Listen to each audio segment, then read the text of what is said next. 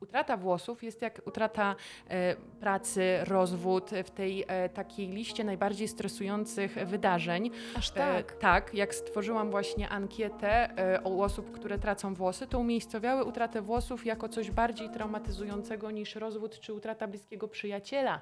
Ale to, że ja cały czas widzę te wypadające włosy, wtórnie uruchamia mi właśnie ten mechanizm błędnego koła, że stres znowu zaczyna osłabiać te włosy. Nawet jeżeli jesteśmy predysponowani do jakiegoś typu łysienia, to żeby zrobić wszystko, żeby wyhamowywać, żeby jak najdłużej cieszyć się jakimś określonym potencjałem włosowym. I teraz taki mały kij w mrowisko. Silikony tworzą nieprawdopodobnie dobrą, ochronną warstwę właśnie dla łodygi włosa.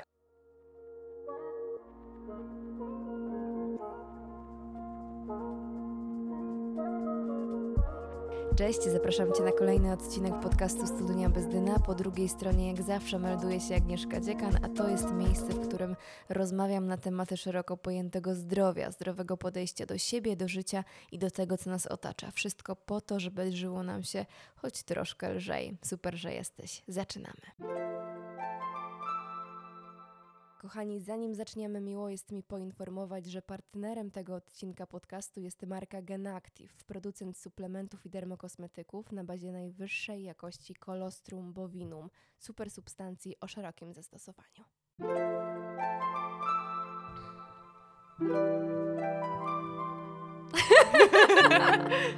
Tym śmiechem rozpoczynamy kolejny podcast Studnia Bez Dna. Słuchajcie, przed nagraniem zaczęłyśmy rozmawiać o włosach i jak zwykle pomyślałam sobie, Boże, jak ja niewiele wiem w tym temacie. I to jest temat, który teoretycznie jest bardzo bliski wszystkim, no bo większość z nas ma bądź kiedyś miało włosy i o nie dbamy w jakiś sposób, ale okazuje się, że taka podstawowa wiedza bardzo mocno kuleje. A ze mną jest Magda Szymczak Kępka. Cześć Magda. Cześć Aga. Jesteś psychodiagnostą, trychologiem i psychotrycholożką, tak? Dobrze tak, mówię? Dokładnie. Zajmuję się, to połączenie jest i trychologii, i psychologii, ponieważ uczymy się odpowiedniej pielęgnacji, ja zawsze mówię, zrozumieć fizjologię własnych włosów, żeby odpowiednio dbać i o skórę, i o ten wzrost włosów, bo każdy, tak jak powiedziałaś kiedyś, mógł przejść jakiś epizod chwilowy nawet, albo tak, dłuższy, do problemu utraty włosów, co bardzo wpływa na naszą psychikę i stąd jest połączenie właśnie trychologii z psychologią, bo ja również opiekuję się takimi osobami. To jest właśnie niesamowite, bo teoretycznie mogłabym powiedzieć, że będziemy się opierać teraz na temacie beauty, a nagle okazuje się, że nawet o włosach będziemy mówić w kontekście psychologii i niektórzy mogliby tupnąć nogą i powiedzieć, Boże, znowu? Czy wy wszędzie znajdujecie jakiś problem i czy ty, zajmując się trychologią, od ilu lat? Oj, to już ponad 10 lat. Od ponad 10 lat, to podejrzewam, że te 10 lat temu to jednak była materia mało znana. Nie natknęłaś się z takim przeświadczeniem, że Boże, co to znowu jest? Tak, oczywiście. Jeszcze 10 lat temu w ogóle o włosach mówiło się bardziej tylko w kontekście dbania o łodygę włosa, czyli mówiło się właśnie w tych kwestiach bardziej beauty, a jeśli mówiliśmy o łysieniu, to często mówiliśmy tutaj już o pomocy dermatologicznej. Do tej pory tak jest. Trzeba łączyć często wizyty u wielu specjalistów, dermatologów, trychologów, ginekologów, endokrynologów, żeby zdiagnozować swój problem włosowy. Ale dlaczego psychologia? Bo właśnie ten problem był pomijany, jak bardzo utrata włosów wpływa negatywnie na nasze funkcjonowanie. Ja stworzyłam, dlaczego psycholog od włosów? Tak jak mamy psychologa od uzależnień, od trudnych relacji w związku, czy problemów z dziećmi, nastolatkami. Tak samo problem włosowy przechodzi, to jest utrata włosów, jest jak utrata pracy, rozwód w tej takiej liście najbardziej stresujących wydarzeń. Aż tak? Tak, jak stworzyłam właśnie ankietę o osób, które tracą włosy, to umiejscowiały utratę włosów jako coś bardziej traumatyzującego niż rozwód czy utrata bliskiego przyjaciela. I zawsze mówię, że zrozumie to pewnie te osoby, które nas słuchają, które gdzieś przez to przeszły, nawet przez krótkotrwałe telogenowe wypadanie po ciąży. I gdzieś te włosy, które widzimy w odpływie czy właśnie na szczotce, powodują pewnego rodzaju paraliż, bo to jest, włosy z czym się nam kojarzą? Właśnie z pięknem, ale też ze zdrowiem. Tak. I w momencie, kiedy je tracimy, to bardzo przychodzi na życie prywatne i zawodowe osób. I stąd ja też chciałabym, bardzo dobrze, że to powiedziałaś, że my też będziemy wychodzić trochę ze sfery beauty, przychodzić już na kwestie zdrowia, bo to też wypadające włosy to jest pewien sygnał, że coś może się dziać niebezpiecznego wewnątrz naszego organizmu. I co więcej, to nie jest pewnie tak, że skoro mi wypadają, to znaczy, że nie dbam. Tak samo jest z trądzikiem, że ja bardzo mocno o siebie dbam, głównie też od tego to moje dbanie się rozpoczęło, że zaczęłam mieć problemy z cerą. Ta cera jeszcze nie jest do końca taka, jakbym sobie wymarzyła i jak mam poczucie, że zasługuję, bo naprawdę mocno się staram. I można by z boku pomyśleć, że ta dziewczyna o siebie nie dba. Tak, Agnieszka, masz 100% racji, dlatego że my też mamy taką ogólną wiedzę włosową i jak zaczęłyśmy rozmawiać, powiedziałam Ci o 3 filarach pielęgnacji w trychologii. Zawsze o tym mówię. Dlaczego? Dlatego, że na inną pielęgnację zasługuje część martwa łodyga, czyli właśnie to, na co patrzymy codziennie w lustrze i na wyglądzie, czego nam najbardziej zależy. Na inną pielęgnację skóra głowy, czyli gleba, z której wyrastają nasze włosy, to już jest środowisko żywe. Okay. No i inna stymulacja i działania, kiedy nam wypadają włosy. I ta część, tak w cudzysłowie powiem, żywa włosa jest pod warstwą naskórka w warstwie skóry właściwej. I tak naprawdę to są 3 filary różnego działania. Czasami niektórzy mają problemy i na poziomie łodygi, i na poziomie skóry, i na poziomie właśnie problemów wypadania. Więc ta pielęgnacja powinna być naprawdę wielofilarowa, ale my mamy w tym momencie przesyt różnych informacji. Trzeba je właśnie dobrze posegregować, zrozumieć fizjologię swoich włosów, nie cudzych, żeby jeszcze nie podsycać lęku. Opowiem Ci rzecz ciekawą jeszcze. Czy słyszałaś kiedyś o lęku zwanym falakrofobią? Nie. Lęk przed łysieniem. Okay. Dużo osób, które nie łysieje, ale widzi ten tabun wypadających włosów po COVID-zie też właśnie po tym czasie. Dużo osób się do mnie zgłaszało z takim lękiem, że Boże, budzę się i mam wrażenie, bo widzę, że więcej włosów wypada, że mogę stracić te włosy. Wiesz co, ja aż takiego lęku nie mam, ale martwiąca jest dla mnie ta okolica skroni. Bo mam wrażenie, że faktycznie ostatnio coś tu się wydarzyło, takiego, co bym nie chciała, żeby się wydarzyło i pomyślałam sobie... A jak ja wyłysieję? I trochę mnie to sparaliżowało. Tak, I to pokazuje właśnie od tych pierwszych emocji, które my czujemy w momencie, kiedy co by się stało, gdybym straciła te włosy.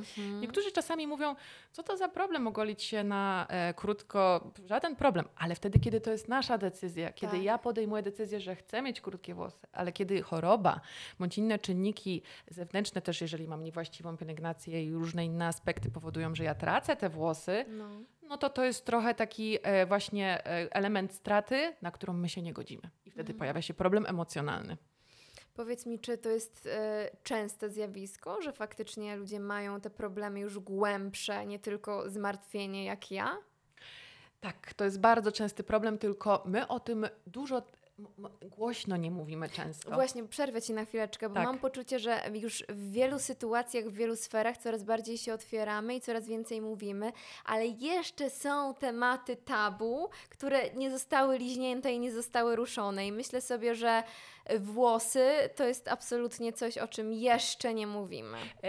Mówimy, ale właśnie w kategoriach beauty, bo nie boimy się powiedzieć, że przedłużyłam włosy, reklamujemy często te usługi, nie bojąc się polecić na przykład salonu, w którym przedłużyłam włosy, ale boimy się powiedzieć, że łysieję i na przykład, że noszę rozwiązania inne niż peruka. Peruka to też jest nastygmatyzowane słowo, bardzo źle kojarzone słowo. No, boimy się powiedzieć, że tracę te włosy, nawet w momencie, kiedy widzimy w odpływie, ile jest tych włosów, to dużo kobiet mi mówi, że ja ukrywam przed swoim partnerem. I łysa skóra głowy, czyli też kobiety, które czują, że przydziałek się poszerza, coś zaczyna się dziać, to zaczynają tuszować i nawet jak są gdzieś, mówią w środkach komunikacji, mówią, że ktoś, mają wrażenie, że patrzy na tą głowę, to czują wstyd. Łącznie osoby, które właśnie często tracą w sposób androgenowy, czyli nie tylko mężczyźni tracą zakola, tonsura, ale też kobiety w sposób taki genetyczny od poszerzającego przydziałka może się zaczynać. Ale częściej chyba u facetów to występuje, nie? To częściej, ale u kobiet jest to jedna z też najczęstszych przyczyn utraty włosów. Okay. Więc tak jakby mężczyźni, w ogóle odsetek mężczyzn częściej ma ten problem. Kobiety trochę mniej niż mężczyźni, ale jest to jedna z najczęstszych u kobiet również. I ja nazwałam to nawet klątwą przedziałka, czyli w momencie, kiedy kobieta traci włosy i my sobie tak rozmawiając, zerknęłabym na twój przedziałek, gdybyś miała problem włosowy, to wewnątrz siebie poczułabyś taki duży lęk, że ktoś zauważył twój problem włosowy. Tak. Czyli to, co nawiązywałyśmy wcześniej do rozmowy, to jest wstydliwe. tu jest zakres tematu tabu, czyli kiedy tracimy, my sięgamy, dużo się mówi o środkach, jak sobie zaradzić, bo wtedy w pierwszym momencie wpisujemy w Google, jak wyhamować wypadanie włosów. I szukamy często coś, co nam wyhamuje ten problem. Nie zastanawiamy się też często nad przyczyną. To się też już zmienia, ale często też robimy to w samotności, a dzisiaj myślę, że tak na głos bardziej powiemy, wesprzemy te osoby, że jak już zobaczą problem włosowy, to od czego zacząć, żeby się po prostu nie pogubili i nie szli może najpierw w kierunku tego, jaki szampon, tylko w ogóle, żeby zrozumieć ideę, jak te włosy rosną. No właśnie, a kiedy można powiedzieć o jakiejś takiej fanaberii, to znaczy wszystko jest u mnie okej, ale chciałabym, żeby było lepiej, od tego, że faktycznie warto już iść do specjalisty? Gdzie jest ta granica pomiędzy tym, że coś się jednak dzieje? Fajne pytanie, dlatego że też my mamy tendencję do porównywania swoich włosów do cudzych włosów. Tak. A takim momentem, w którym powinniśmy wiedzieć, że coś jest nie tak, w momencie, kiedy zawsze na przykład miałam cienkie i delikatne włosy, byłam przyzwyczajona do pewnej ilości wypadających fizjologicznie włosów, bo włosy muszą nam wypadać, pewna ilość fizjologiczna, u każdego jest też inna. I nagle widzę, że na szczotce w odpływie jest ich, w odpływie prysznicowym jest ich więcej, albo po przebudzeniu na poduszce nigdy ich nie było, a zaczynają się pojawiać. Albo właśnie idę do przymierzalni i patrzę, a nagle to światło gdzieś pojawia, że tu na przedziałku zaczynają nam się przerzedzać włosy, czyli teoretycznie nie widzę wypadających włosów, ale widzę, że właśnie zmienia się ta ilość włosów, albo włosy, które właśnie wcześniej mogły mi rosnąć dłuższe, gęściejsze, widzę, że ich jest mniej. Czyli zawsze odnoszę się do swojego doświadczenia, a w momencie, kiedy taką fanaberią to jest moment, w którym na przykład miałam cienkie, delikatne włosy, patrzę na włosy koleżanki, albo to druga, trzecia reklama mówi o pięknych, gęstych i nagle myślę, ja takich nie mam. I zawsze mówię, że czyjaś fizjologia włosów nie będzie moją, więc zawsze patrzymy na doświadczenie swoich włosów do tej pory, co się działo. I jeśli właśnie są te sygnały, o których powiedziałam, to jest moment, jeśli nam jest trudno zdiagnozować, co jest przyczyną, żeby udać się do trychologa / dermatologa, który pomoże nam odpowiednio zdiagnozować te problemy. A zaburzenia psychiczne mogą się odzwierciedlać właśnie w kondycji naszych włosów i tego, jaki mamy do nich stosunek i co się z nimi faktycznie dzieje. Tak, tu kwestia sfery psychicznej w dwóch aspektach. Pierwszy jest taki, że problemy emocjonalne najczęstsze, czyli wzmożony stres, emocjonalność, czyli podwyższone poziomy kortyzolu. Czyli coś, z czym praktycznie wszyscy żyjemy w dzisiejszych czasach. Mogą wpływać, odbieniec układu nerwowego otacza każdą cebulkę włosową, więc stres może wpłynąć na wzmożone wypadanie, czyli tak zwany rzut telogenowy. Ale co ciekawe, my się wszyscy stresujemy jako społeczeństwo, co jest normalne, ale nie wszyscy łysiejemy. Więc też musimy pamiętać, że naszą dużą obroną to też są predyspozycje genetyczne i stres stresowi nierówny, tak samo jak działanie stresu na mieszki włosowe nie będzie u każdego takie same. I najważniejsze też odnosimy się do swojego doświadczenia, czyli jeżeli widzę, że po sytuacjach stresogennych wypadają mi włosy i co ciekawe, nawet nie od razu, ale w upływie 3 miesięcy od stresu, bo włosy w momencie niesprzyjających warunków zewnętrznych bądź wewnętrznych przechodzą w fazę telogenu, w fazę wypadania. A ona trwa kilka miesięcy. Więc często to wypadanie jest z opóźnionym zapłonem. Czyli teraz może coś się dziać niedobrego w moim życiu, za 5 miesięcy będzie wspaniale, ale dopiero wtedy zaczną wypadać. Mogą właśnie od 1 do 3 miesięcy zaczniemy widzieć to wypadanie, bo włos, który przechodzi, pytanie, czy właśnie włos przechodzi zbyt wcześnie z fazy anagenu do telogenu, czy i właśnie już jest w tej fazie telogenu, czyli w fazie wypadania i wtedy może się pojawić to wzmożone wypadanie. I to jest ten jeden aspekt związany ze stresem, to, że zbyt wysokie poziomy kortyzolu nie lubią się z włosami, a drugi aspekt to, że utrata włosów może emocjonalnie wpływać na to, że na przykład mi włosy wypadały, bo mam niedokrwistość, załóżmy taka przyczyna i zaczynam już ją... Mamy już ją zdiagnozowaną, z lekarzem wyrównuję poziomy odpowiednie żelaza, ale to, że ja cały czas widzę te wypadające włosy, wtórnie uruchamia mi właśnie ten mechanizm błędnego koła, że stres znowu zaczyna osłabiać te włosy. I ja też tutaj chciałabym, żebyśmy byli wszyscy, żebyśmy się uspokoili, czyli ten pierwszy aspekt, nie każdy będzie widział takie same działanie stresu na swoich włosach. Po drugie, jeśli mamy nawet zdiagnozowaną przyczynę, ale stresuje mnie ilość wypadających włosów, to właśnie tak jak powiedziałam, ta psychotrychologia po to, żeby zrozumieć, jaki jest cykl wzrostowy włosów. Bo powiem teraz coś ciekawego, co uspokoi naszych widzów. Dawaj. W momencie, kiedy nawet włosy przechodzą pod wpływem działania czynników zewnętrznych niesprzyjających fazę telogenu wypadania i mówimy właśnie o tej najczęstszej przyczynie wypadania, czyli łysieniu telogenowym, i mamy zdiagnozowaną przyczynę, czy to jest wypadanie po ciąży, czy pokowidowe, to tak naprawdę jest to wypadanie jednego, wzmożone, przyspieszone jednego cyklu włosowego. I jak wypadnie ten włos, często mówimy wypadł włos z cebulką, on już nie odrośnie. Mhm. Oczywiście, że odrośnie, bo z jednego ujścia mieszka włosowego przez całe nasze życie jest między 20 a 30 cykli włosowych. Okay.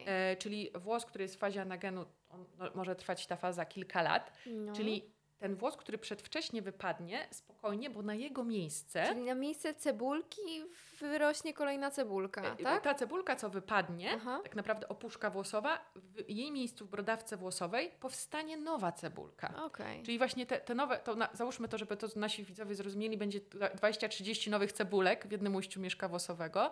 My przecież fizjologicznie tracimy codziennie włosy, jak one nam wypadają. I w obrazie trichoskopowym my nie widzimy pustych uśmieszków włosowych, jeśli wszystko jest w porządku, tylko jakby stare włosy są zastępowane przez nowe. Okay. Więc nie bójmy się nawet tej utraty, często nawet myjąc włosy wypada nam więcej włosów, dlatego że jest rozpulchniona skóra głowy i włos, który miałby wypaść za godzinę, jutro, pojutrze, on wypadnie nam podczas tego mycia. Dlatego też podczas peelingowania skóry głowy więcej nam włosów wypada. Nie boimy się tego, bo to wypada włos w schyłkowej fazie telogenowej, a na jego miejsce już jest wytworzony i czeka, mówię, taki noworostek, włos następowy, kolejny cykl włosowy został rozpoczęty. I od nas zależy, czy ten kolejny cykl przebiegnie tak, jak powinien przebiec, czy możemy sobie zaszkodzić? Też bardzo fajne pytanie, dlatego że tak, my możemy jakby ten cykl utrudniać. Ja zawsze mówię, budujmy środowisko sprzyjające wzrostowi włosów. Niemniej jednak kluczowym czynnikiem, który wpływa na to, jak będzie przebiegał ten czynnik, jak kolejny cykl włosowy, to jest nasza genetyka. Okay. I nasze geny decydują o tym, jakie mamy zdrowie włosów, ale też są pewne choroby, nie tylko mówiłyśmy już o wypadaniu telogenowym, androgenowym, też genetycznym, ale są też inne typy łysień, które zaburzają ten właściwy proces wzrostu włosów. Czy łysienie plackowate związane z procesami autoimmunologicznymi, czy łysienie bliznowaciejące, czyli nawet komuś mogą takie ogniska wyłysienia powstawać albo mikroblizny. I to jest ważne, to są już momenty, że trzeba się zgłosić do dermatologa. Okay. Bo... Czyli to jest część martwa. Tak. Okay. I zobacz, jak złapiemy od nasady i pociągniemy, to nas to nie boli, prawda? No tak. A jak, tak, wiesz, pociągnę całość, to wtedy ciągnę tę część, co jest pod naskórkiem warstwy skóry właściwej. Ale ta część martwa, to jest łodyga, ona zasługuje na zupełnie inną pielęgnację. I tu często możemy zaszkodzić, wpłynąć na to, że te włosy nie będą wyglądały atrakcyjnie, mogą się kruszyć, wyłamywać.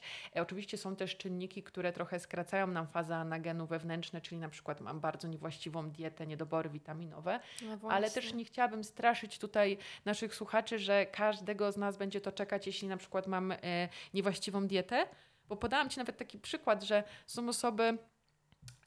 No, ja nawet będąc przez 5 lat co roku byłam w Stanach i tam jest bardzo dużo osób żyjących bezdomnych, tak? I mam takie trochę spaczenie zawodowe, że obserwuję włosy innych osób.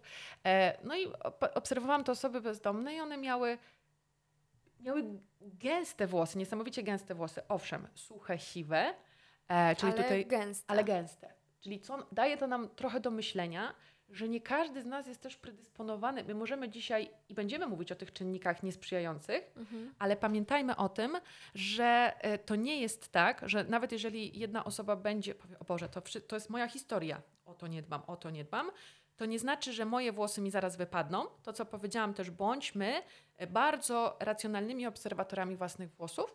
I dzisiejsza rozmowa, te osoby, które słuchając tej rozmowy pomyślą, aha, mam problem włosowy, a słucham o czynnikach, które no to właśnie w domu niewłaściwie jakby przeprowadzam, to nie jest środowisko sprzyjające, to warto, żeby je troszeczkę zmienić, zrewidować i pomóc swoim włosom. Czyli mamy wpływ na genetykę? Powiedziała tak, na genetykę mamy mały wpływ, no nie bardzo. Jeśli jesteśmy predysponowani do utraty androgenowej, to tak się wydarzy, to można ten proces wyhamowywać, nie zahamować, ale mamy wpływ na to, żeby stworzyć środowisko sprzyjające, czyli to, co powiedziałam, nawet jeżeli jesteśmy predysponowani do jakiegoś typu łysienia, to żeby zrobić wszystko, żeby wyhamowywać, żeby jak najdłużej cieszyć się jakimś określonym potencjałem włosowym.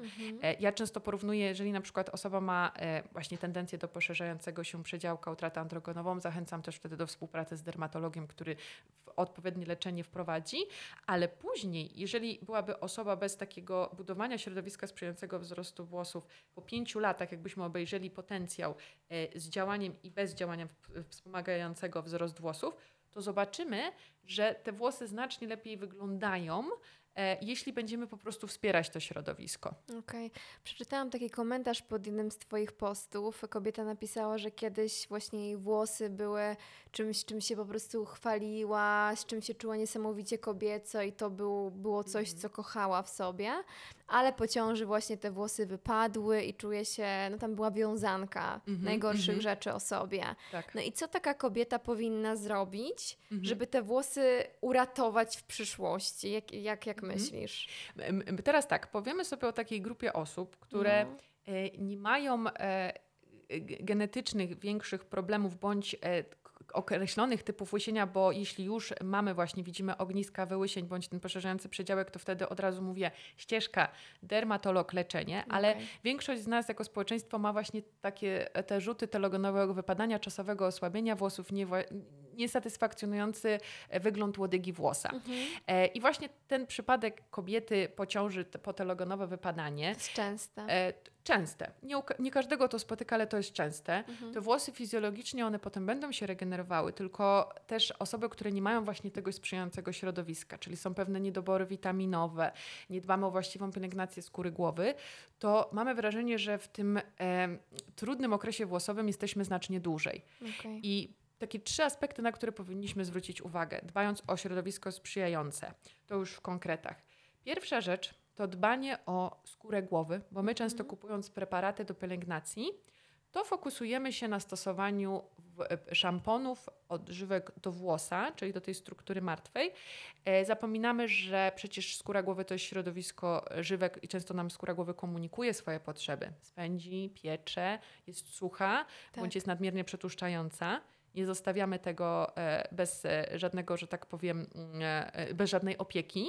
I zaraz też powiemy, co robimy. Drugi filar to jest filar związany z dietą i ewentualnie ze sprawdzeniem, czy nie mamy niedoborów witaminowych w takich najważniejszych aspektach, które wpływają, które mają znaczenie na wzrost włosa. I też myślę, że zaraz sobie powiemy, jakie badania w pierwszej kolejności, które możemy sobie taki prezent, że tak powiem, zafundować, czyli po prostu pójść na pobranie krwi i sprawdzić te podstawowe parametry.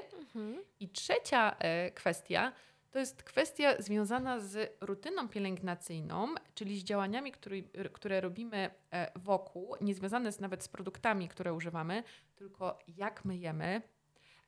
To też ma znaczenie. Tak, to też ma znaczenie, żeby właśnie stworzyć to środowisko jak najbardziej sprzyjające. I też, tak jak powiedziałam, przy badaniu ewentualnych niedoborów kwestia diety i nawadniania. Zobacz, dzisiaj przyszłam z własną butelką wody i codziennie staram się wypijać te 3 litry. Nie tylko dla jakby całego organizmu zdrowia, ale również dla naszych włosów. Taka wydawałaby się prozaiczna rzecz, właśnie jak piją nasze włosy. I wydaje nam się, o, przecież podczas mycia woda okala nasze włosy. One potrzebują pić? Potrzebują i nie piją, że tak powiem, wody z zewnątrz, a jeśli już to na chwilę ta woda odparowuje, tylko przez sieć naczyń krwionośnych, czyli w momencie, kiedy my pijemy, włosy się odżywiają przez sieć naczyń krwionośnych, składniki odżywcze, również woda są dostarczane do włosa. A potem preparaty, które stosujemy, mają różne składniki, które mogą właśnie, jak mamy nawet tendencję do rozchylonych łusek, w odpowiedni sposób domykać tę odpowiednią ilość wody. Więc tak jak powiedziałam, te osoby, które widzą, że te włosy zaczynają wypadać i wiedzą, że to nie są poważniejsze typy łysienia i jakby to też jest zdiagnozowane, to te środowisko sprzyjające nawet pod kątem właśnie diety czy picia wody powinno być zadbane. Dieta, badania, picie wody. Mówiłaś o badaniach, więc jakie badania powinniśmy zrobić, żeby skontrolować, czy wszystko gra? Zacznijmy od podstawowej morfologii, ale również to, co jest najistotniejsze pod kątem wzrostu włosa, to są poziomy żelaza, robimy ferytynę, B12, D3 I u osób, które są też predysponowane do utraty androgenowej cynk, to są takie podstawy, od których powinniśmy zacząć. I w momencie, kiedy po wykonanych badaniach widzimy, że no nie znając się na analizie tych badań, że coś odbiega od normy, to wtedy zgłaszamy się do swojego lekarza prowadzącego, który na pewno w pierwszym, jakby lekarza pierwszego kontaktu, który powinien się odnieść tutaj, czy będą niedobory, w razie czego będzie za niski poziom żelaza, czy będzie za niski poziom witaminy B12, od tego zaczynamy. A czekaj, a w dużej mierze pierwiastki, które mają wpływ na skórę, wpływają też na włosy? Bo często jak kupujesz suplementy, to jest skóra, włosy, paznokcie. Jakby wszystko w jednym. Ze względu też na to, że mówi się, że skóra twarzy to jest takie później przedłużenie. Tak. Okay. I jeśli chodzi o skórę głowy i... Oczywiście pamiętajmy, że są pewne pierwiastki witaminy, które niezwykle wpływają na stan i skóry twarzy, w ogóle całej skóry, tak jak i skóry głowy. Jest też oczywiście grupa specyficznych już badań, które wykonujemy, diagnozując pewne jednostki chorobowe związane już z typami łysienia. Ale właśnie te badania, które powiedziałam, to jest jako taka podstawa, od której powinniśmy zacząć, żeby te warunki do wzrostu włosa, podstawowe, ale niezwykle ważne, sobie zapewnić. Okay. A następnie, jeżeli tak jak powiedziałam, są to już trudniejsze typy łysienia, bądź bardzo długo już tracimy włosy, to są ogromne ilości, widzimy właśnie już to przerzedzenie, czy dochodzi do już łysych miejsc na skórze głowy, no to wtedy wizyta u specjalisty. Sporo kobiet skarży się, że im w ogóle włosy nie rosną i mam takie koleżanki, które faktycznie cały czas mają prawie jedną długość i one nie rosną. O co tu chodzi? Znaczy, tak naprawdę włosy nam rosną, oczywiście u nie każdego będzie ten cykl wyglądał tak samo, to znaczy faza anagenu, czyli faza wzrostu włosów, gdzie oczywiście nie każdy włos ma taką samą długość fazy anagenu, stąd mamy włosy krótsze i dłuższe nawet tylko na powierzchni właśnie skóry głowy, ale są to kwestie związane z predyspozycjami genetycznymi. Okay. Czyli na przykład jedna osoba będzie w stanie zapuścić włosy do pupy na przykład, a druga osoba zawsze do ramion, bo po prostu ma krótszy czas trwania fazy anagenu, to jest jedna rzecz, a druga rzecz, możemy też zewnętrznie wpływać, różne czynniki zewnętrzne, że włos się wykrusza i nie jesteśmy w stanie zapuścić dłuższego, no to są często osoby, które farbują włosy, rozjaśniają, tak. Włos się kruszy, a też zaznaczyłam rzecz przed naszą rozmową, że nie każde farbowanie u każdej osoby będzie, znaczy zawsze to jest pewnego rodzaju zniszczenie, mówię o rozjaśnianiu, tak, ale nie u każdego tak samo będzie wyglądało to zniszczenie. I jedna osoba może mieć z większej ilości warstw keratynowych łusek zbudowany właśnie pojedynczy włos. Do tego wszystkiego są to bardziej domknięte łuski i ta budowa jest bardziej sprzyjająca pod kątem tego, że takie działanie czynników zewnętrznych niszczących, spowoduje, że właśnie ta tarcza ochronna włosa lepiej będzie chronić ten włos przed tym wpływem tego typu czynników. No a drugi włos, niestety proces farbowania może spowodować, że będą bardzo duże uszkodzenia warstwy już korowej włosa, no i niestety ten włos może się kruszyć. Czyli de facto to jest prawda, że my możemy powiedzieć między sobą, że mam wrażenie, że mi włosy nie rosną, albo zawsze moim marzeniem było zapuścić 45 cm, a gdzieś tam mogę do 40 cm. Tak. I to może być rzecz normalna, mogę mieć na przykład gęste włosy, nie farbować ich i faktycznie mieć włosy 40 cm, dlatego powiedziałam, nie porównujemy się z osobą B czy C, bo te osoby mają zupełnie inne warunkowania genetyczne, jeśli chodzi o długość fazy wzrostu włosa, czyli anagenu. Okej, a siwienie to są głównie geny i stres, czy coś jeszcze? Głównie geny i stres. I też z siwieniem, tak jak bardzo często dostaję takie pytanie, co możemy zrobić? No, tuszować DX2. Tak, no i oczywiście, tak jak mówię, no możemy pofarbować ten włos, ale jeżeli musimy to w bezpieczny sposób, już, bo farbować też można w bezpieczny sposób i nie tylko mówię pod kątem, znaczy to, co powiedziałam, zawsze jest to uszkodzenie włosa, ale też często dochodzi do różnych reakcji podrażnienia skóry, czy alergicznych. Natomiast są też preparaty, blokery do skóry głowy, które można użyć, nakładając na powierzchni skóry, które będą chroniły tę skórę. Czyli też kieruję to do osób, które farbują, nie widzą, żeby był jakiś duży problem wykruszania, ale na przykład widzą problemy skórne, to są preparaty ochronne, które nakładamy, można taką właśnie ampułkę preparatu nałożyć na 15 minut przed farbowaniem i ona chroni, niweluje te uczucie czy swędzenia, pieczenia, podrażnienia skóry. One zawierają naturalne substancje, na przykład kolostrum, i tutaj można fajnie to użyć i wpleść swoją pielęgnację.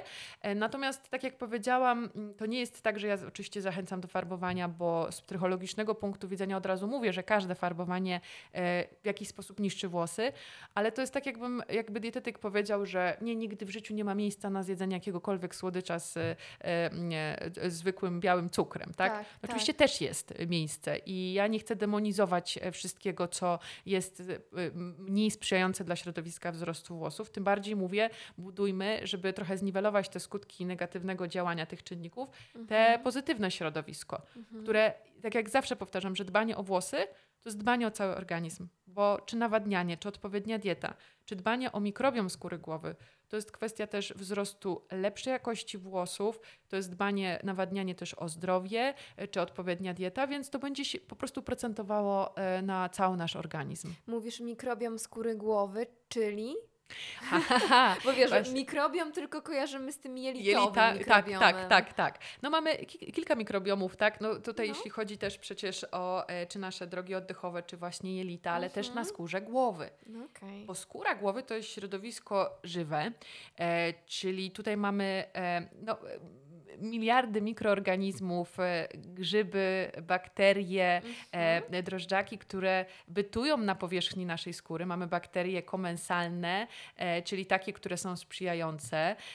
No i możemy mieć też rozwój tych takich patogennych, które będą wpływały na to, że może się pojawić problem bardzo częsty nadmiernego przetłuszczania, czy łupieżowe problemy. Łupież suchy, łupież tłusty, czy już problemy łuszczycowe, łojtokowego zapalenia skóry.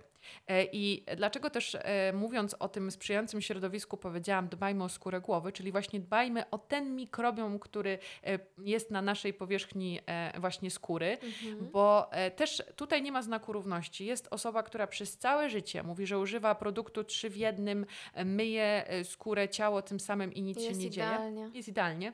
I bardzo się cieszę i takie osoby mają ułatwione zadanie, ale to co rozmawiałyśmy, niektóre osoby mają większe problemy z jelitami, muszą poświęcić pracy więcej właśnie z mikrobiomem jelitowym, jeżeli chodzi na przykład o osoby, które muszą też bardziej zadbać o swoje serducho, o swoje nerki. Tak samo są osoby, które muszą bardziej zadbać o swoją skórę głowy, bo skóra głowy też robi rzecz ciekawą, bo ona się z nami komunikuje.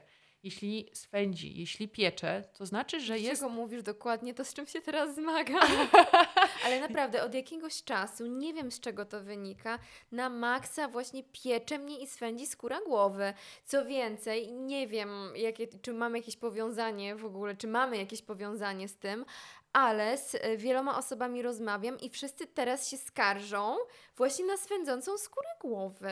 Dlaczego? Tak. Czynników jest mnóstwo, bo na ten mikrobiom wpływa dużo czynników zewnętrznych i wewnętrznych. I teraz, nawet kwestia, mówiąc o wewnętrznych, też są predyspozycje genetyczne i są osoby, które mówią, od zawsze miały problem przetłuszczania. Są osoby, które mówią, jeszcze do tego, jak mam niewłaściwą dietę, to widzę, że na przykład jest wzmożone przetłuszczanie albo mam większy problem z łupieżem. Czynniki wewnętrzne też związane z zaburzeniami hormonalnymi, choroby immunologiczne, czyli autoimmunologiczne. Wszystko ma wpływ, plus te czynniki zewnętrzne, warunki pogodowe, czy jesteśmy bardziej w środowisku wtedy, kiedy jest właśnie wysoka temperatura, kiedy mamy też problem związany z tym, że używamy niewłaściwych produktów do pielęgnacji skóry głowy, bo teraz też rzecz, którą bardzo często robimy. Ja uważam, że my mamy taką tendencję do tego, że czasami przestymulowywujemy skórę.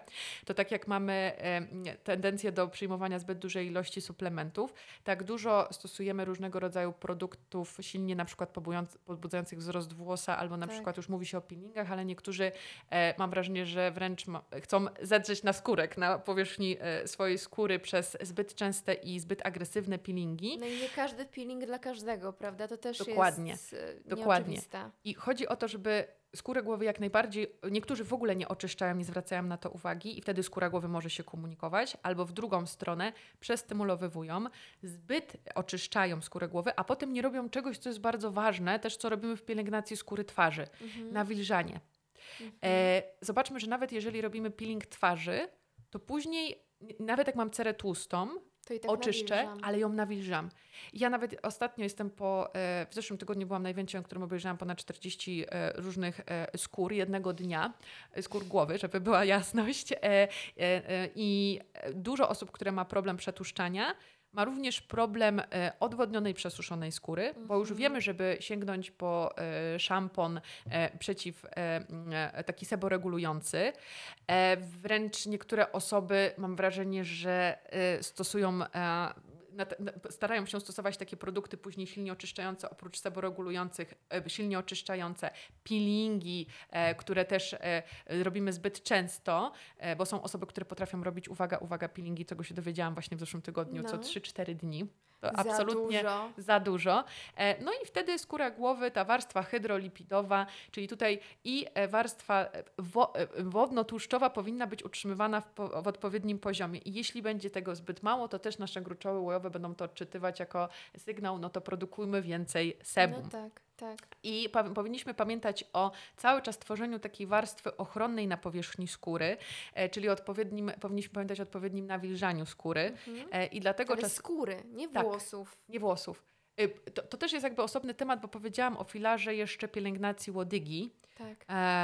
I tutaj nie chcę, żeby się osoby pogubiły, które nas słuchają, czyli czym innym jest potrzeba nawilżania skóry, czym innym może być potrzeba nawilżania włosa. Bo zobacz, często kupujemy na przykład taki dwupak, nie? Szampon odżywka do włosów zniszczonych, tak. Szampon odżywka do włosów przetłuszczających się. A tutaj mówisz, że to jak ma się skóra głowy, często ma się nijak z tym, w jakiej kondycji jest łodyga. Dokładnie, tak? Dokładnie.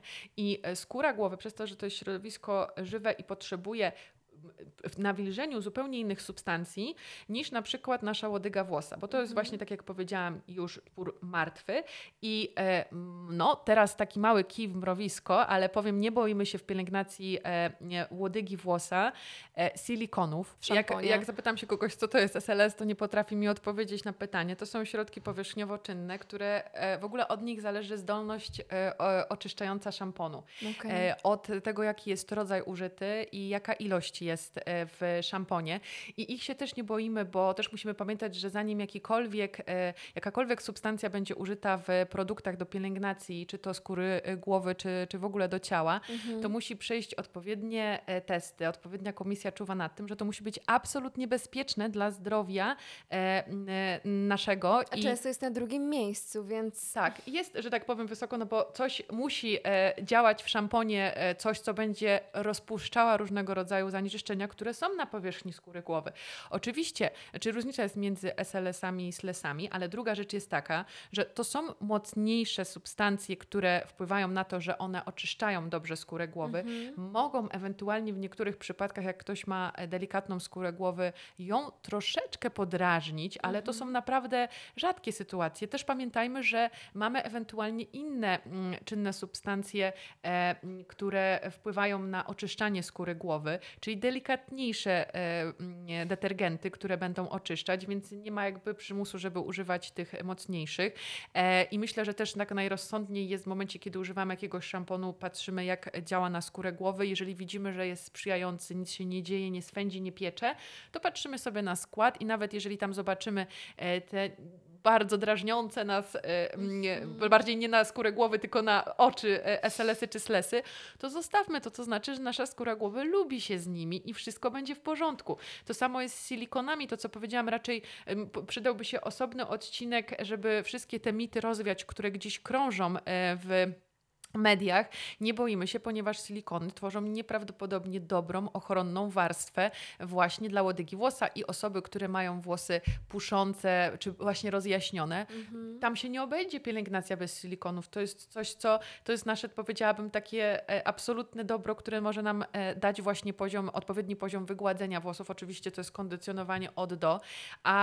Natomiast co jest ważne, to co powiedziałam, inne są produkty do łodygi włosa, inne do skóry głowy, bo już skóra głowy niekoniecznie musi się lubić silikonami. Nasza skóra głowy tak naprawdę, oczywiście w zależności od tego, jakie ma potrzeby, to dobieramy szampony, ale większość, najważniejsze działanie szamponów to jest właśnie otrzymywanie odpowiedniego też pH skóry głowy. Bo mówiąc o tym cały czas mikrobiomie, to nasza skóra głowy ma środowisko bardziej kwaśne, około 5,5 pH, no a czynniki zewnętrzne często są bardziej zasadowe, nawet woda jest bardziej zasadowa, którą używamy i wszystko to, co się dzieje na zewnątrz i musi być w jakiś sposób kompensowane właśnie odpowiednią pielęgnacją. I my właśnie odpowiednimi produktami, które stosujemy do pielęgnacji skóry głowy, są właśnie teraz produkty prebiotyczne, które dbają o mikrobiom skóry, wyrównując pH, a wyrównane pH to jest lepsza ochrona przed wszystkimi czynnikami zewnętrznymi, również też przed działaniem słońca, które negatywnie wpływa na naszą skórę, przed różnego rodzaju działaniem czynników drażniących i to, co o czym powinniśmy pamiętać, to to, że często też są zwolennicy takiej naturalnej pielęgnacji. Myślimy, że jak nałożymy na przykład jajko na skórę głowy i to pomoże na problemy skórne i włosy będą szybciej rosły, tak. Ale to jest bardzo błędne myślenie, bo taki najprostszy przykład, który zawsze podaję, to świeże jajko jeszcze ma około tam pH 6, ale już takie starsze jajko, nie robimy testu świeżości jajka często, może mieć już nawet bardzo wysokie zasadowe powyżej 9. I to będzie w ogóle niesprzyjające i w przypadku problemów skórnych to jeszcze, że tak powiem, to będzie właśnie to środowisko, które będzie dominowało właśnie rozwój tych bakterii niesprzyjających, które będą zaburzały nasz mikrobiom. Wiesz, ja na przykład chcę powiedzieć, że to mówisz teraz o produktach do włosów, ale nawet o produktach do ciała czy do twarzy. Na przykład moja skóra nie znosi produktów 100% naturalne. Mhm. Nie znosi. Ja potrzebuję trochę tej chemii, tak, żeby ona, no nie wiem, jakoś dobrze to chłonęła i żeby faktycznie reagowała. Mnie zapychają 100% naturalne produkty, więc to nie jest takie oczywiste. Wiesz, czym jest to związane? Bo naturalne produkty, większość niebezpiecznych alergenów, jest lista 20 paru wymienionych, to są właśnie składniki pochodzenia naturalnego. No one będą częściej uczulać niż te syntetyczne składniki, które mamy w różnych produktach do pielęgnacji, a to dlaczego? I mogłoby się wydawać, że dlaczego ja jestem taka za używaniem produktu, który został stworzony, niż na przykład, czy ja nie jestem eko, że nie lubię sobie nałożyć składnika naturalnego. To jest związane z tym, że w momencie to, co powiedziałam, zanim produkt trafi na półkę sklepową, to on musi przejść odpowiednie testy, specjaliści, biotechnolodzy, kosmetolodzy, chemicy, którzy opracowują składy, testują je, starają się, żeby właśnie działanie takie niepożądane było minimalne. W związku z czym jest to produkt zdecydowanie bardziej bezpieczny niż na przykład jak mamy składnik naturalny i na przykład chcielibyśmy sobie sami peeling zrobić i często osoby, żeby był ten efekt oczyszczania, stosują czy cukier, czy sól. To nie też, że te drobinki mogą powodować uszkodzenia w tych najdelikatniejszych baby hairkach od nasady skóry głowy, tych włosach, to jeszcze to negatywnie wpływa na skórę głowy. To jest działanie drażniące, ale również sprzyjające rozwojowi tych niedobrych bakterii, które mogą powodować wzmożony jeszcze problem skórny. Więc bo po pierwsze też pamiętajmy, że nie wiemy, jaki produkt, jakie pH ma, to jest jedna rzecz. Drugie, w jakim stężeniu powinien być użyty również, przez jaki okres czasu, więc my możemy sobie więcej szkody zrobić, niż jeżeli na przykład producent pewne wytyczne daje nam na opakowaniu i wiemy, czy mogę produkt trzymać 5 czy 10 minut, wiemy, do jakiego typu jest sugerowany, żeby użyć, czy jest to bardziej produkt o działaniu łagodzącym i wtedy w składach możemy widzieć czy pantenol, czy aloes, czy właśnie możemy widzieć kolostrum i to są substancje, które mogą wpływać bardzo dobrze na stan naszej skóry głowy, żeby właśnie niwelować problem na przykład swędzącej czy takiej ściągniętej skóry głowy, czy też wtedy, kiedy na przykład mamy silnie zanieczyszczoną i musimy troszeczkę użyć też kwasu salicylowego, ale pamiętajmy, że to nie jest też na przykład kwas salicylowy w czystej postaci, więc to jest zdecydowanie zawsze... Czyli jak taki kwas wpływa, jak na przykład kolostrum wpływa? Jakie to ma dokładnie działanie na skórę? Teraz tak, mówiliśmy o przyczynach na ostatnio takich dosyć często sygnalizowanych, czyli problemy przesuszonej skóry, odwodnionej, tak, swędzącej. Różne składniki, tak jak powiedzieliśmy na przykład kolostrum, to jest Substancja, która ma naprawdę wielowymiarowe działanie. O kolostrum już słyszeliśmy też, jeżeli chodzi o działanie na przykład na florę jelitową, ale tak samo możemy wpływać pozytywnie na mikrobiom skóry głowy, bo osoby, które mają suchą skórę, osoby, które mają podrażnioną skórę, może nam bardzo kolostrum pomóc w wyciszaniu tych problemów, w łagodzeniu tych problemów, ale również też tworzy środowisko sprzyjające do wzrostu nowych włosów. To jest generalnie substancja, która ma 250 różnych składowych i też badania do tej pory przeprowadzone w ogóle w świecie dermatologii znajdują miejsce zastosowania kolostrum w ogóle w pielęgnacji i skóry, ale również leczeniu różnych dermatos. W tym najczęściej problemów atopowej skóry, łupieżowej skóry, no a to jest coś, co dotyka nie tylko, że tak powiem, nasze ciało, ale również skórę głowy. Ale myślisz o suplementacji, czy o produktach takich zewnętrznych, czyli nie wiem, szampony, jakieś inne? I nie tylko suplementacji, bo też suplementacja, to co się dzieje w naszych jelitach, później będzie wpływało również też, co się dzieje na naszej skórze głowy, czyli od wewnątrz, czyli endogennie, ale też egzogennie, zewnętrznie, czyli tworząc odpowiednią ochronę, żeby dbać o ten płaszcz hydrolipidowy, ale też o odpowiednie pH skóry, to kolostrum bardzo może pomóc w tej sytuacji. W związku z czym tę substancję możemy znaleźć w produktach, czy serum, czy maskach do skóry głowy, które stosujemy przez odpowiedni okres czasu albo zostawiamy już bez spłukiwania w formie na przykład wcierkowej. I faktycznie jest to substancja bezpieczna, bo coraz częściej rynek się otworzył też na stosowanie produktów proprebiotycznych w pielęgnacji skóry głowy.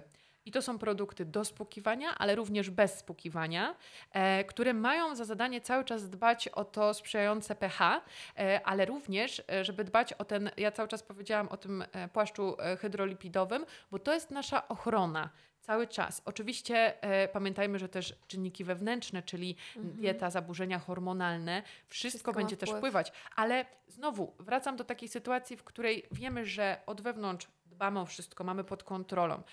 Regularne wizyty u endokrynologa, u ginekologa. Wiemy, że dbam o moje zdrowie, wiem, że wszystko raczej jest w porządku, ale moja skóra głowy czasami mi coś komunikuje i widzę pewne tendencje. Mogę powiedzieć, że na przykład pewne warunki pogodowe albo kwestia twardej wody na przykład w domach nie odpowiada mojej skórze. Myślisz, że może to być kwestia wody, jak coś się nagle zmienia? Bo ja przeprowadziłam się do tego mieszkania jakiś czas temu i odkąd tu mieszkam, to faktycznie moja skóra daje o sobie znać. To, co przed tym powiedziałam, nie myślę, a wiem, dlatego, że niestety taka twarda woda, i często mówię właśnie w mieszkaniach, kiedy gotujemy wodę i widzimy, że tam się zbiera osad i też osoby, które mają właśnie tendencję do atopowej skóry i mają też problemy nie na całym ciele, ale właśnie ze skórą głowy, czy z łuszczycą, czy nawet z suchymi włosami, to często widzą, że mogą mieć bardzo dobry produkt, jadą do miejsca A i B i ten produkt nagle w miejscu B jest beznadziejny. I nie obwiniamy produktu, tylko zastanawiamy się nad kwestią wody, która bardzo twarda, tak jak powiedziałam, środowisko bardziej zasadowe, zupełnie niesprzyjające czy dla skóry głowy, dla mikrobiomu, czy dla naszych włosów, bo to może też wzmożyć problem przesuszonych włosów. W związku z czym porada jest taka, żeby też stosować produkty prebiotyczne w pielęgnacji skóry głowy, a druga rzecz, takie narzędzie, które mogę podać, to są filtry do wody, które możemy zakupić, filtry prysznicowe, które dokręcamy do gałki prysznicowej. One są w cenie około 100 zł na kilka miesięcy i one zmiękczają wodę. Zobaczmy, że często idąc do fryzjera mówimy, jakie mam potem piękne włosy. Jedno to jest sposób układania włosów, często na szczotkę, to jak fryzjer stylizuje włosy. Druga kwestia to jest to, że używa produktów również silikonowych. Często pracuję z fryzjerami i wiemy, jakie to jest dobro, produkty silikonowe, które mogą wygładzać włos.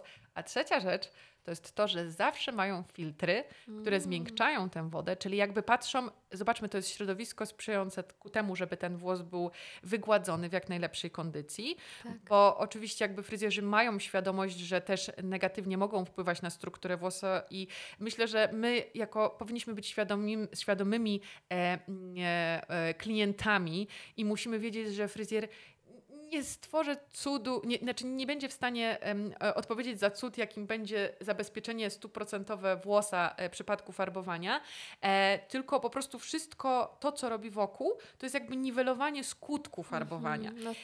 Ale wracając właśnie do kwestii dbania o skórę, czyli tutaj, tak jak powiedziałam, dbanie o mikrobiom, możemy wpływać poprzez odpowiednie produkty. Dlatego nie jestem fanką naturalnej pielęgnacji, bo też od kiedy działam w świecie trychologii, przez tyle lat nie mogę powiedzieć, że widziałam przypadki, w których na dłuższą metę ta naturalna pielęgnacja komuś wychodziła, kto ma, zaznaczę, problematyczną skórę. Bo ktoś, kto faktycznie ma bardziej, powiedziałabym, takie sprzyjające warunki czy na skórze głowy, bo to są też kwestie genetyczne, to jak ten mikrobiom będzie funkcjonował, to czy mamy włosy z tendencją do łysienia, czy też nie. I to, co mówiliśmy, są osoby, które będą do końca życia używały produktu 3 w 1, czyli ciało, głowa i miejsce intymne na przykład, tak? I w tym momencie nic się nie będzie działo, a jest osoba, która, kurczę, będzie musiała 3 różnych stosować do różnych partii. Przykro, co? No, z jednej strony, ja mówię tak, jakbym miała szukać sprawiedliwości do końca świata 1 dzień dłużej. Zawsze to powtarzam, bo nam to jakoś pomaga i ja na przykład to, co rozmawiałyśmy wcześniej, muszę dbać bardzo o swoje środowisko jelitowe, mam z tym duże problemy i jeśli chodzi o skórę głowy, też sama zmagam się z utratą androgenową i sama zmagam się z przetłuszczającą skórą głowy, która też musi być w odpowiedni sposób nawilżana, ale na przykład to, co zawsze było takim moją taką mocniejszą stroną, to była moja cera, która bardzo negatywnie mnie zaskoczyła na przykład w okresie ciąży. I jakby tutaj nie staram się zastanawiać, kurczę, dlaczego tak jest i porównywać się do innych, tylko właśnie wtedy myślę, okej, większe potrzeby, postaram się na nie odpowiedzieć. Nie boję się właśnie produktów, ja to nazywam właśnie tych syntetycznych, czyli na zasadzie, jeżeli został stworzony produkt i ja wiem, że on przeszedł wszystkie atesty, które pozwala mi w bezpieczny sposób stosować, ale my czasami, my to tak jak już w podstawówce na różnych testach nie czytamy ze zrozumieniem, nie czytamy na produkcie do czego, ile stosować. To jest podstawa. I trzecia rzecz, skład, który mamy podany zawsze na tyle opakowania, jeśli widzimy, że coś sprzyja mojej skórze albo nie sprzyja, przeczytajmy. Oczywiście te składy są bardzo szerokie i długie, ale możemy mniej więcej po pewnym czasie wychwycić, czy na przykład jeżeli stosuję szampony, które mają silniejsze detergenty, to widzę, że zawsze skóra zaczyna mi potem lekko swędzić. To może zastosować z delikatniejszymi. Ale nie wiem, które to słabsze, mocniejsze. Teraz są strony, na przykład Kosmopedia, możemy wejść sobie, sprawdzić, składy wpisać i tam mamy wszystko czarne na białe. Tak, to jest fajne. Kopiujesz sobie cały skład, wklejasz i pokazuje ci, jaki składnik do czego, jak może działać. Tak. Fajne. I to jest fajna pomoc, którą możemy wykorzystać też każdego dnia, ale nie zapominać też o takich podstawowych kwestiach pielęgnacyjnych, właśnie jak picie wody, właśnie jak to, że nasza dieta powinna być zróżnicowana. I zawsze powtarzam, włosy nam nie są potrzebne do przetrwania. Czyli jeśli coś będzie się negatywnego działo z naszym zdrowiem, jeśli jesteśmy po długotrwających różnych chorobach, stanach zapalnych i widzimy, że też nam włosy wypadają i mamy mało, nie dość, że mamy dietę ograniczoną, jeśli chodzi o podaż kalorii, to jeszcze mamy bardzo mało rozmaiconą, to w pierwszej kolejności to, co najbardziej wartościowe będzie potrzebowało nasze serce, nerki, wątroba, a włosy niekoniecznie. One będą gdzieś zostawione, żeby o nie zadbać w kolejnym etapie, jeśli chodzi o nasz organizm. W związku z czym musimy pamiętać, że w tym momencie musimy zadbać o te warunki bardziej sprzyjające, żeby o te włosy, które nie są nam potrzebne do przetrwania, też móc zawalczyć. To jest myślę też ważna kwestia, o której powinniśmy pamiętać w naszej codziennej pielęgnacji. I też, żeby nie demonizować, żeby osoby, które nas się odsłuchały i pomyślą sobie, muszę dbać o dietę, o włosy, o wodę, ile jeszcze, to po prostu wrócę do tego pierwszego zdania, które powiedziałam na samym początku. Zrozumieć fizjologię własnych włosów. No tak, że tak naprawdę jak już poznamy to, będziemy wiedzieli co, jak, dlaczego u nas działa, no to później nie poświęcasz na to dużo czasu, bo wiesz, no wiadomo, że ten początek, zgłębianie tego może trochę zająć, ale później wynagrodzisz sobie. Ja podam taki przykład na sobie. Jak na przykład ja analizowałam swoje sprzyjające środowisko i niesprzyjające, u mnie na przykład krokiem takim pielęgnacyjnym, takim game changerem było użycie przede wszystkim też masek nawilżających do skóry głowy, okay. Czyli ja mam skórę przetłuszczającą, ale też, żeby ta skóra nie była odwodniona, czyli produkt, który mi w tym pomógł. Druga rzecz, która była też wydłużanie rutyny pielęgnacyjnej o produkty bez spłukiwania, czyli na przykład jak używam maski nawilżającej na włosy, no. ale myję włosy co drugi dzień, to ta maska często nie jest w stanie, szczególnie jak po pierwszej nocy, nie jest w stanie jakby zabezpieczyć, że ten włos będzie odpowiednio nawilżony, w związku z czym, bo moje łuski włosowe są bardziej rozchylone, czyli potocznie mówi się takie lekko porowate, okay. średnio porowate powiedzmy, i produkty bez spłukiwania, które nie są oleiste, a wodne, czyli mgiełki, które nakładam na włosy, czyli od do mycia, to jest ta pielęgnacja pomiędzy produkt bez spłukiwania. Bardzo mi to pomogło właśnie w wygładzeniu łuski. O, widzisz, ciekawe. Tak, i to są moje takie małe game changery, które mogą pomóc. I jeszcze trzecia rzecz, którą powiem, bo jest okres teraz taki jesienno-zimowy i to jest nagminny czas, kiedy są różnego rodzaju czy choroby, które się przypałętają, jakieś stany zapalne. Tak. Dużo włączamy antybiotykoterapię, włączamy różnego rodzaju NLPZ-y, żeby pozbyć się czy bólu głowy, czy czegokolwiek i szybko do pracy. A to niestety też negatywnie będzie wpływało na... I tutaj przejdziemy do mikrobiomu skóry głowy. Stan skóry głowy, wtedy dużo osób, które ma te już takie zdiagnozowane problemy z łupieżem, czy z łupieżem tłustym, z przetłuszczaniem. Więc potem warto też zadbać, mówiliśmy też o prebiotykach, probiotykach, żeby stosować na skórę głowy, ale również, żeby stosować odpowiednią suplementację i cały czas pamiętać, że to jest trochę takie połączenie, mówi się dużo jelita-mózg, ale też jest połączenie właśnie z naszą skórą głowy, więc żeby pamiętać, że... to analizując to środowisko sprzyjające wzrostowi włosów, to odniosę się do tego, co powiedziałam parę zdań wcześniej, że to jest dbanie o zdrowie całego organizmu. Okay. A jeśli chcemy jeszcze się skupić na kwestii beauty włosów, czyli łodyga włosa, to tutaj nie boimy się i naprawdę dobry fryzjer będzie wiedzieć, czym nas wspomóc, jakiego rodzaju serum z silikonami właśnie, z różnymi składnikami, które tworzą tu warstwę ochronną okluzyjną, które to są składniki, które jakby nie są stosowane w pielęgnacji skóry głowy, czyli zupełnie inny filar. Okay. Bo może są osoby, które dzisiaj powiedzą, ze moją skórą głowy to jest wszystko raczej w porządku, ona mi tam nie komunikuje większych problemów, włosy mi nie wypadają, ale nie znoszę wyglądu swoich włosów, nie lubię ich po prostu. To wtedy fryzjer, który nam pomoże w tej dobraniu odpowiedniej pielęgnacji do łodygi, gdzie nigdy, zaznaczam, takich produktów nie nakładamy od skóry głowy, tylko zawsze kilka centymetrów od. Okej. Magda, czyli takimi sposobami na poznanie skóry głowy jest głównie obserwacja, czy na przykład jeżeli nie chce mi się za bardzo czytać składów i obserwować, to mogę iść na przykład do Ciebie i poprosić, żebyś sprawdziła, jaka jest ta moja skóra głowy. Jest taka opcja? Jest taka opcja, ale to się i tak nie obejdzie w odpowiednim wywiadzie, który przeprowadzam, bez tego, żeby jednak obserwować swoją skórę głowy, siebie, swój organizm. Czyli zawsze bym zachęcała do tego, że nie musimy analizować składów, nie musimy od razu wiedzieć, co jest dobre dla mojej skóry, ale warto, żeby wiedzieć, jaka jest ta moja skóra.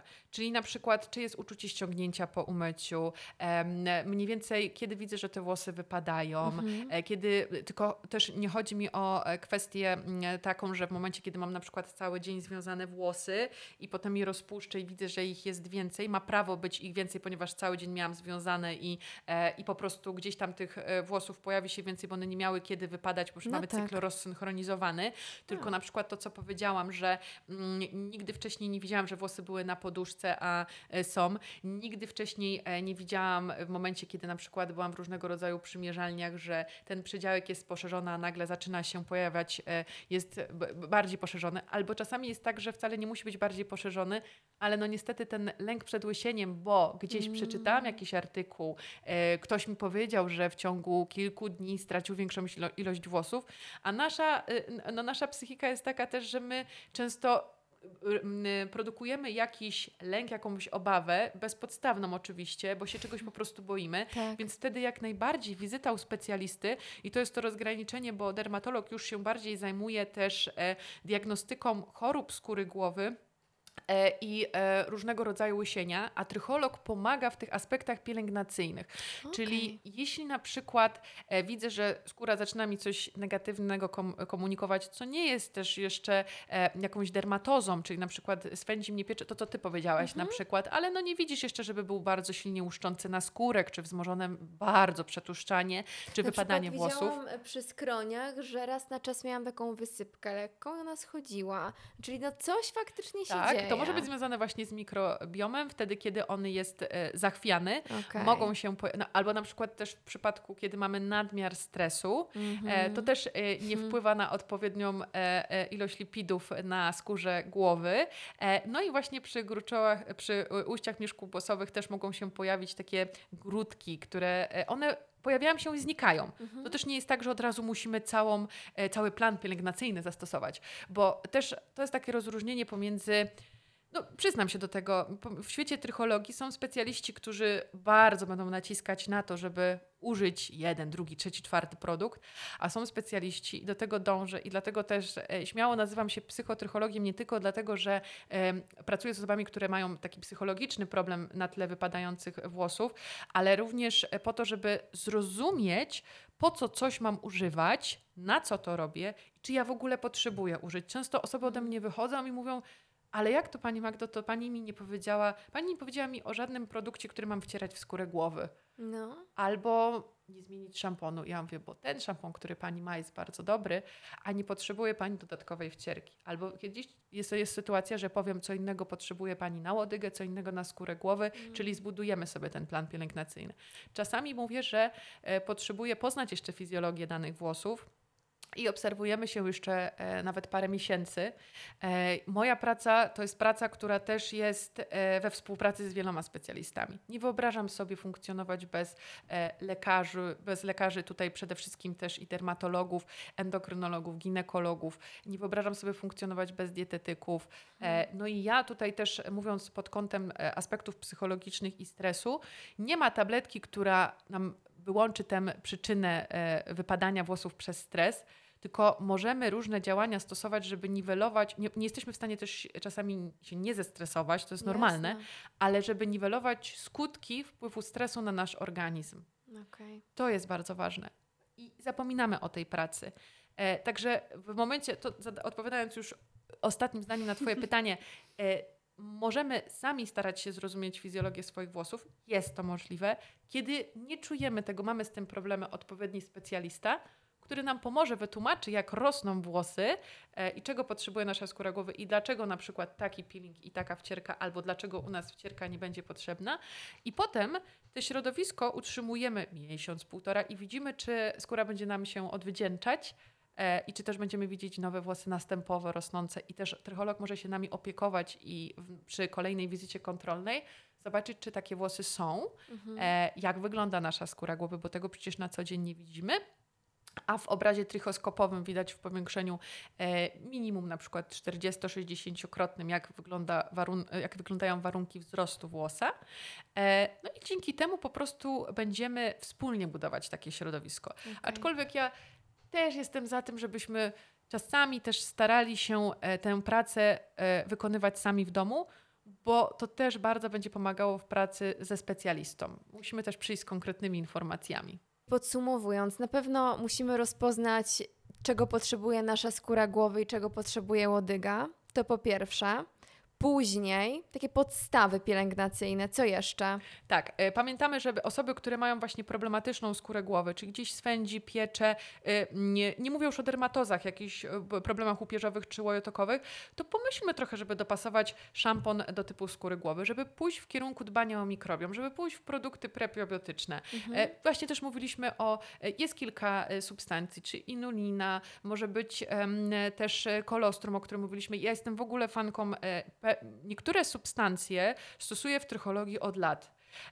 I naprawdę uważam, że one mogą dużo dobrego zrobić, a nie ma efektów ubocznych. Więc tutaj myślę, że zadbanie właśnie o mikrobiom i wcześniej jak na przykład myliśmy skórę głowy, czym popadnie, a ona nas trochę swędziała, uczucie pieczenia było, plus do tego była sytuacja, w której mieliśmy takie uczucie nieprzyjemne ściągnięcia, zadbać o nią, podwójne mycie, bo pierwsze mycie wnika w warstwę zanieczyszczeń, drugie rozpuszcza właśnie te złogi nadmierne, które się pojawiają. Kolejna kwestia jest... Są takie szczoteczki jeszcze do skóry głowy. Jak się myje, to jest spa fajne, ja bym powiedziała tak. Najwspanialszym narzędziem są nasze paluszki, bo te szczoteczki mają różne zakończenia. W ogóle widziałam dużo silikonowych zakończeń, a to może ciągnąć tylko nasze włosy. Plastikowe. Plastikowe, jak są obłe zakończenia, okej. Natomiast nic nie będzie lepszym narzędziem, które rozprowadzi odpowiednio preparat na powierzchni skóry niż nasze palce. Naprawdę, więc nie boimy się tego narzędzia darmowego, które mamy tu i teraz ze sobą.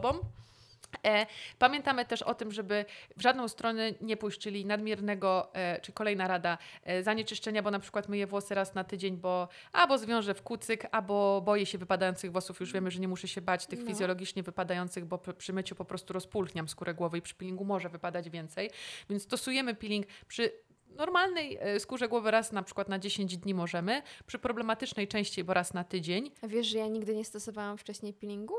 A to ciekawe. A to kiedyś może zrobimy test. Zobaczymy twoją skórę przed zastosowaniem peelingu. Ale naprawdę. I po. Dlatego, że jakoś dopiero od niedawna w ogóle słyszę, że to jest w ogóle jakiś must. To jest, powiedziałabym, w większości przypadków must. Są osoby, które faktycznie mają ten wygrany los na loterii skórnej i nie będą może potrzebowały, ale powiem w ten sposób. Naprawdę, jeśli chcemy zadbać o dobrze oczyszczoną skórę głowy, to regularny peeling jako krok pielęgnacyjny, a następnie też często odpowiednie nawilżenie skóry, to są takie game changery i dzięki temu na przykład osoby, które zawsze miały problem też nie tylko swędzenia czy pieczenia jakiegoś tam okresowego, ale jeszcze jedna rzecz, dobrze odbity włos od nasady. To tak w kwestii bardziej beauty, jak ktoś powie, bo oczywiście czasami nas nie zachęci coś, co jest związane ze zdrowiem, ale coś, co jest związane z wyglądem. No cóż, tak po prostu czasami myślimy, więc jeśli chcemy, żeby te włosy lepiej wyglądały i były odbite od nasady, to dobrze oczyszczona skóra głowy równa się lepiej odbity też włos od nasady. Bo ten łój się nie trzyma, nie obciąża włosa, no masz rację. Tak, jak jest nadmiar właśnie sebum, łoju, no to może to powodować, że ten włos inaczej odbija się od nasady. Więc myślę, że każdy z nas po tej rozmowie może wyciągnąć taki efekt zasianego ziarenka, inną motywację do tego, żeby dbać o skórę czy o włosy. I tutaj myślę, że to może być też dodatkowa motywacja dla wielu osób, żeby jednak dbać o tą skórę. A skóra głowy dziecka a o skórę głowy dziecka dbamy tak samo jak o skórę głowy dorosłego, czy jednak inaczej to wygląda? Inaczej i to też inaczej u dziecka, inaczej nastolatka. Okay. U dziecka zazwyczaj mamy najmniejszą aktywność gruczołów łojowych, to też jest skóra bardzo delikatna, włos też jest delikatniejszy i nie ma potrzeby tak częstego mycia, co nie oznacza, że nie ma potrzeby mycia, bo największym błędem rodziców jest to, że myją często za rzadko włosy, a jednak to jest środowisko, które cały czas przyciąga zanieczyszczenia. I ja często u dzieci pracuję z taką przypadłością, jaką jest trychotilomania, dermatilomania, czyli no, temat zupełnie na inną rozmowę, ale wyrywania i drapania skóry głowy. I jak zaglądam kamerą właśnie na powierzchni skóry, to co widzę? Nadmiar zanieczyszczeń. Wszystko może tam się znaleźć. Bardzo się śmiał jeden z rodziców, który powiedział, no to odkryła pani, że była dyskoteka, bo były cekiny na skórze głowy. Po różnego rodzaju niteczki, zabrudzenia, ale przede wszystkim podstawa, czyli warstwa krystalizacji i może to nie będzie nadmiar łoju, ale będzie to innego rodzaju zanieczyszczenia, które będą powodowały taką nagromadzoną warstwę na powierzchni skóry, która powoduje, że też to środowisko do wzrostu włosów nie jest najlepsze, jakie mogłoby być i też może skutkować, że czasami dzieci mogą się uskarżać na jakieś problemy większego swędzenia, czy tam gdzieś chodzą cały czas z tą łapką przy skórze, więc też warto zadbać o to środowisko. Ja w ogóle edukacyjnie stworzyłam taki cykl pomocy właśnie, żeby zrozumieć, jak powinna wyglądać ta pielęgnacja skóry dziecka, więc myślę, że osoby, które nas tutaj słuchają, będąc ze mną, po moim nazwisku znajdą ten cykl i będą mogły sobie odsłuchać. Super, wiesz co, tak patrzę na zegarek i widzę, że ponad godzinę grubo rozmawiamy i mam poczucie, że mogłybyśmy jeszcze rozmawiać i rozmawiać, a to są teoretycznie tylko włosy. Dokładnie. I ja też powiem w ten sposób, taką pierwszą książkę, którą napisałam, nazywała się Problem w głowie czy na głowie, dowiedz się, z czym tak naprawdę walczysz, bo osoby, które mają często problem na głowie, to zaczyna się dziać problem w głowie, od czego zaczęłyśmy, więc to są tematy, które faktycznie można tak wielowymiarowo poruszać. Tak. I jeszcze o 3 filarach pielęgnacji w trychologii, których wspomniałam. My dzisiaj zrobiłyśmy takie małe kompendium wiedzy związane z tymi 3 filarami, ale myślę, że dzięki temu większość osób, które dzisiaj będzie mogło nas słuchać, to gdzieś tam efekt zasionego ziarenka dla siebie znajdzie, a jak będzie czuć, że w jakimś zakresie, czy to odnośnie łodygi włosa, czy skóry głowy potrzebuje pomocy, no to zacznie w odpowiednim kierunku szukać, ponieważ te kierunki dzisiaj pokazałyśmy. I dlatego ten podcast nazywa się Studnia Bez Dna, bo to są tematy, o których po prostu można mówić i mówić. Ta studnia nigdy nie będzie pełna. Dokładnie. Dziękuję Ci bardzo i idę do sklepu po peeling. I dobra, idę z Tobą, pomogę Ci dobrać, który. Później mi powiedzieć już po nagraniu, co, który i jak, bo wstyd mi bardzo. Dziękuję Ci. Dziękuję również.